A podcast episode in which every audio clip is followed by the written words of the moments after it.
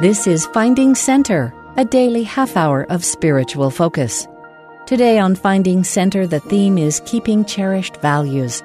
Gordon B. Hinckley, president of the Church of Jesus Christ of Latter day Saints, when this devotional was given, will give his address entitled Stand Up for Truth.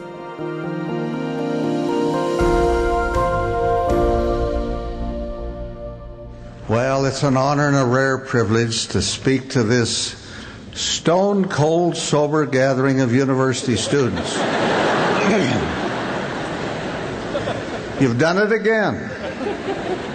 You've made the national news.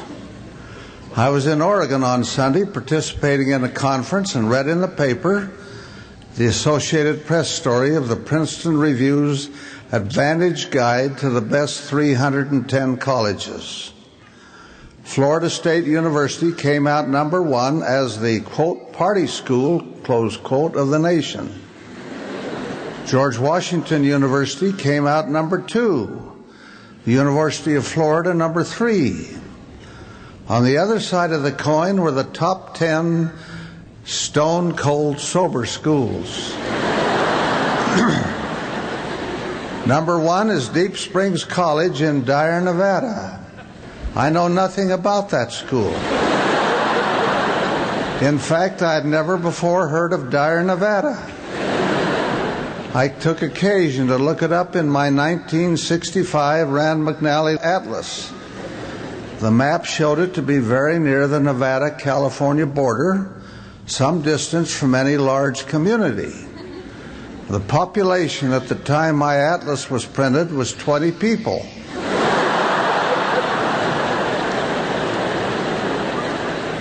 I'm sure it has grown considerably if it has a college. I do not know the size of Deep Springs College, but I am confident that it in no way approaches the size of Brigham Young University, which was listed number two. I said to myself, what a significant honor this is. It says, in effect, that BYU really is judged to be the number one large university in terms of sobriety and a no nonsense attitude on the part of the student body on why they are going to university. That is to gain an education to prepare for constructive careers. I followed down the column and discovered that the U.S. Military Academy at West Point followed BYU and that this was followed by the Naval Academy at Annapolis. I submit to you that you are in good company, the very best this nation has to offer. The story indicated that a young woman music major at Florida State University, upon hearing of her school's ranking, asked, Where did we come in in academics? Number 350? I don't know how many of you were interviewed for this survey. Presumably, some of you were. To you who responded, I offer my congratulations. You spoke for this whole vast student body, and you spoke in such a way as to make us proud of you. I hope that while others may gain reputation for being stone cold inebriated, if that's what, quote, party, close quote, denotes, you will be recognized for being stone cold sober and alert and on top of things. This is truly a unique university, as every one of you knows. It is a great institution. We have every confidence in the strong leadership of President Bateman, his associates in the administration, and the faculty. How fortunate you are to be here. I bring you the commendation of the Board of Trustees and the compliments of the entire church. You are a hand picked group. I only wish that everyone who wanted to come here might have the opportunity. That very many were turned away is a fact with which you are all familiar. I repeat what I've said here before that a vast amount of the tithing funds of the church is required to make it possible for you to receive an education at this remarkable institution. How great is your responsibility, how compelling your trust. to give your very best effort during the season that you are here. We're all concerned about the time required for the average student to earn a bachelor's degree. If you will shorten that time through careful planning and consistent studies, you will make it possible for more worthy young people to come here, thereby blessing their lives and the lives of others whom they will influence through the years. So much for that. I recently reread a statement given on this campus years ago by Charles H. Malik, then Secretary General of the United Nations. He said, I respect all men, and it is from disrespect for none that I say there are no great leaders in the world today. In fact, greatness itself is laughed to scorn. You should not be great today. You should sink yourself into the herd. You should not be distinguished from the crowd. You should simply be one of the many. The commanding voice is lacking, the voice which speaks little, but which, when it speaks, speaks with compelling moral authority. This kind of voice is not congenial to this age. The age flattens and levels down every distinction into drab uniformity. Respect for the high, the noble, the great, the rare, the specimen that appears once every hundred or every thousand years is gone. Respect at all is gone. If you ask whom and what people do respect, the answer is literally nobody and nothing. This is simply an unrespecting age. It is the age of utter mediocrity. To become a leader today, even a mediocre leader, is a most uphill grade. You are constantly and in every way and from every side pulled down. One wonders who of those living today will be remembered a thousand years from now, the way we remember with such profound respect Plato and Aristotle and Christ and Paul and Augustine and Aquinas. He concludes, if you believe in prayer, my friends, and I know that you do, then pray that God send great leaders, especially great leaders of the Spirit. Close quote. It is in harmony with that profound and sobering statement that I wish to say a few words to you today. You are good, but it is not enough just to be good. You must be good for something. You must contribute good to the world.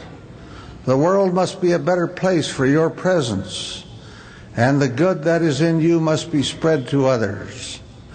I do not suppose that any of us here this day will be remembered a thousand years from now. I do not suppose that we will be remembered a century from now. But in this world so filled with problems, so constantly threatened by dark and evil challenges, you can and must rise above mediocrity, above indifference, you can become involved and speak with a strong voice for that which is right. I took these words some years ago from General Mark W. Clark, one of the notable officers of the Second World War. He said, All nations seek it constantly because it is the key to greatness, sometimes to survival, the electric and elusive quality known as leadership. Where does juvenile delinquency begin? In leaderless families. Where do slums fester? In leaderless cities. Which armies falter? Which political parties fail? Poorly led ones. Contrary to the old saying that leaders are born, not made, the art of leading can be taught and it can be mastered.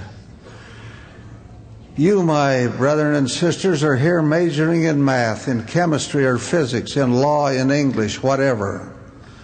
This schooling is designed to equip you to earn a living in the society of which you will become a part. But you cannot simply sit in your laboratory or your library and let the world drift along its aimless way. It needs your strength, your courage, your voice in speaking up for those values which can save it. If this university meets the purpose for which it is maintained, then you must leave here not alone with secular knowledge, but even more importantly with a spiritual and moral foundation that will find expression to improve the family, the community, the nation, even the world of which you will be a part. I read to you from the first book of Kings, chapter 2. Now the days of David drew nigh that he should die. And he charged Solomon his son, saying, I go the way of all the earth. Be thou strong, therefore, and shew thyself a man.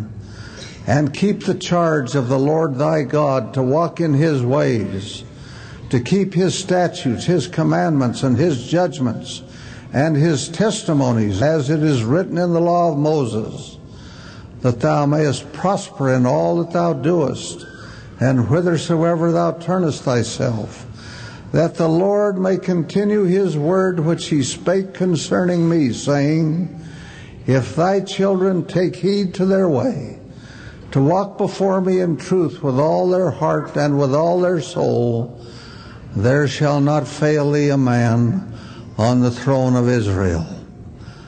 This stone cold, sober institution, this your beloved alma mater, is the place to prepare yourselves not only for your chosen academic discipline, but in a much larger sense and possibly a much more important sense, to be a man or woman who will rise above the mediocrity of his or her surroundings and stand up for what is good and decent and right.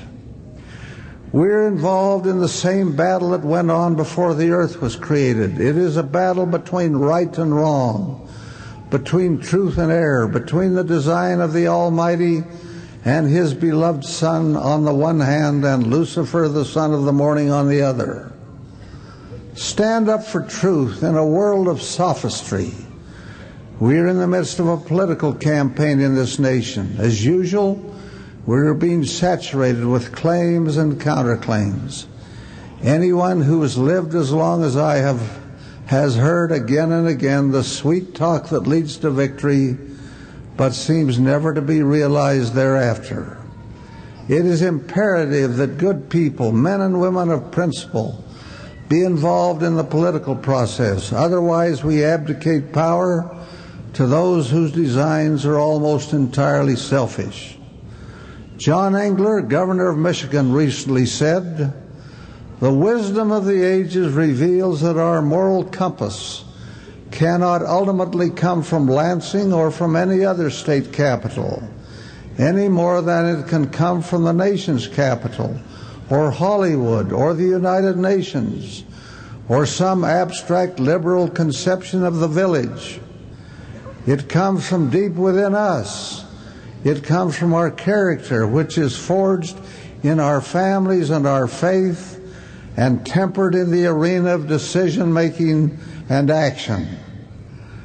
I encourage you, my dear young friends, to speak up for moral standards. In a world where filth, sleaze, pornography, and their whole evil brood are sweeping over us as a flood, in the first place, none of us can afford to be partakers of this rubbish. Not one of us, neither I nor any one of you, can become involved in such things as sleazy videotapes, suggestive television programs, debasing movies, sensual magazines, so called 900 numbers, or the kind of filth that evidently can be picked up now on the internet and void them like the plague, for they are a serious and deadly disease. Lend your strength to the crusade against illegal drugs. They're all about us, right here among us. Their use, particularly among youth, has doubled in the last four years. Think of it. Doubled since 1992. Where are we going? Lives are blighted, careers are destroyed, even the next generation is injured. In many cases, beyond repair, when young people take up drugs and develop an addiction. You can reach out to prevent a foolhardy decision on the part of a boy or girl. your interest, your caring attitude, and your voice may make the difference between life and death in a very literal sense. Stand up for integrity in your business, in your profession, in your home, in the society of which you're a part.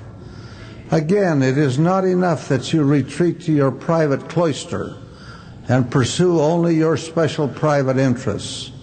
Your strong voice is needed. The weight of your stance may be enough to tip the scales in the direction of truth. What a dismal picture is so often painted of men of greed who violated every canon of honesty to get a little more when they already had more than they knew how to use. There is the picture of a number of failed savings and loan organizations whose destruction was caused by selfish men, bringing losses to thousands and increased burdens to every taxpayer in the nation. This is an indication of what happens when people will not stand up and speak out against practices totally dishonest and which lead only to suffering and regret. Stand up for integrity in the home. Many of you are not married, but most of you will be, hopefully. Again, you cannot pursue your professional and other pursuits and neglect your domestic affairs. Never forget what President McKay said. No success in life can compensate for failure in the home. Or the words from President Harold B. Lee the greatest work we will ever do will be within the walls of our own homes. I deal much, so very much, with cases of divorce and requests for cancellation of temple sealings. It is the most difficult of all the things with which I have to do. Almost without exception, each case involves deception, dishonesty, broken promises, violated covenants, heartbreak, and tragedy. Begin with your own home to preserve the sanctity of your marriage, the eternity of your covenants, and the happiness which comes where there is love and security and trust in the family. Put the comfort and happiness of your companion and your children ahead of your own and reach out with a helping hand to those whose marriages have become troubled. Stand up for loyalty to your associates, to your heritage, your good name, to the church of which you're a part. How marvelous a quality is loyalty. There is no substitute for it. It comes of an inner strength. Said Shakespeare, To thine own self be true, and it shall follow as the day the night. Thou canst not then be false to any man. In this world, almost without exception, we must work together as teams. It is so obvious to all of us that those on the football field or the basketball court must work together with loyalty one to another if they are to win. It is so in life with each of us. We work as teams and there must be loyalty among us. William Manchester, as a young Marine, fought through the terrible Battle of Okinawa. He was savagely wounded, but lived to return to fight again in the hellish fire of the Shuri Line, where thousands on each side perished. Years later, a grown and mature man and an accomplished writer, he returned to Okinawa and walked over its once battle scarred ridges. On reflection on those earlier brutish days, he wrote, Men I now knew do not fight for flag or country, for the Marine Corps or glory or any other abstraction. They fight for one another any man in combat who lacks comrades who will die for him or for whom he is willing to die is not a man at all. He is truly damned. Close quote. Be loyal. Be loyal to those with whom you work in the battles of life A house divided against itself cannot stand. Stand up for loyalty to your heritage. Each of us here today represents the latest chapter in a long line of generations. Included in those generations are forebears, many of whom made terrible sacrifices for that which we have today. They have left us good names which have been safeguarded through the generations. The name which you carry is a treasured possession. Keep it unsullied.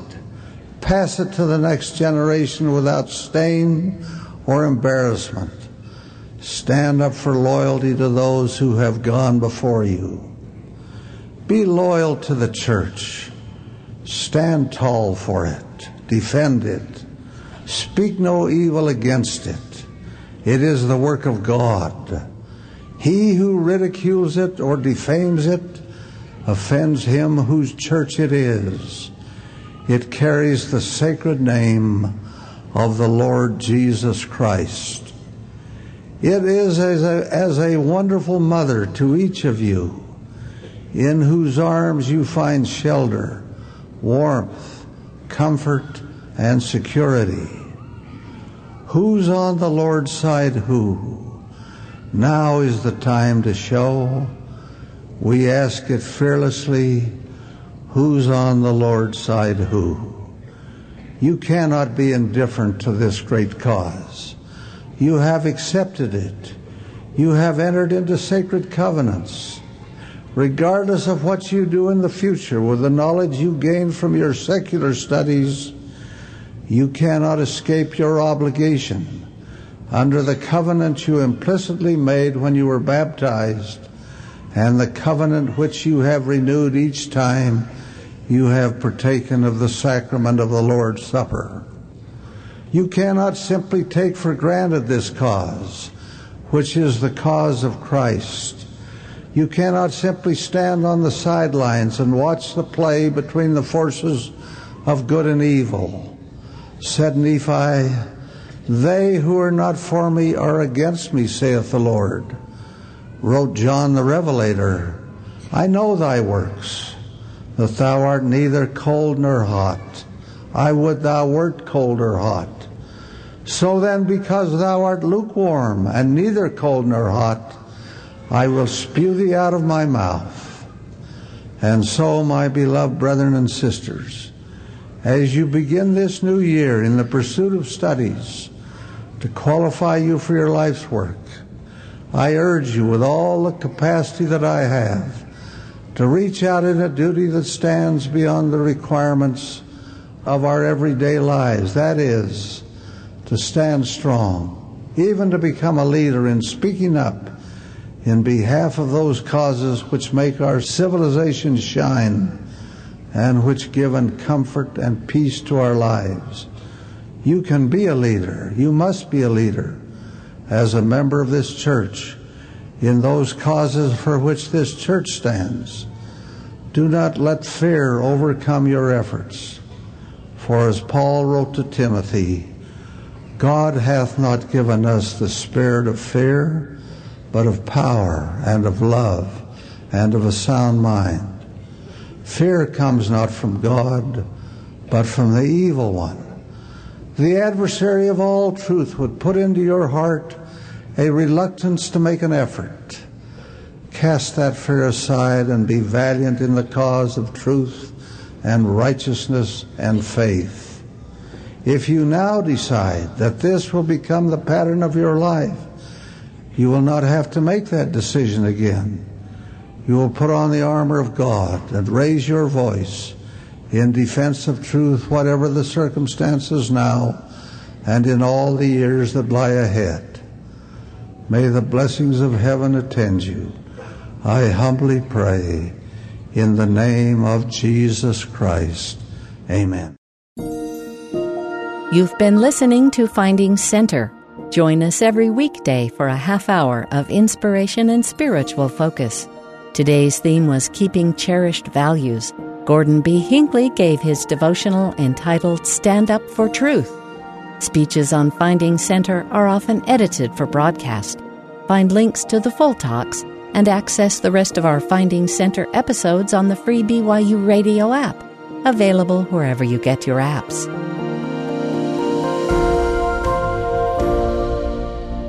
Finding Center is a production of BYU Broadcasting.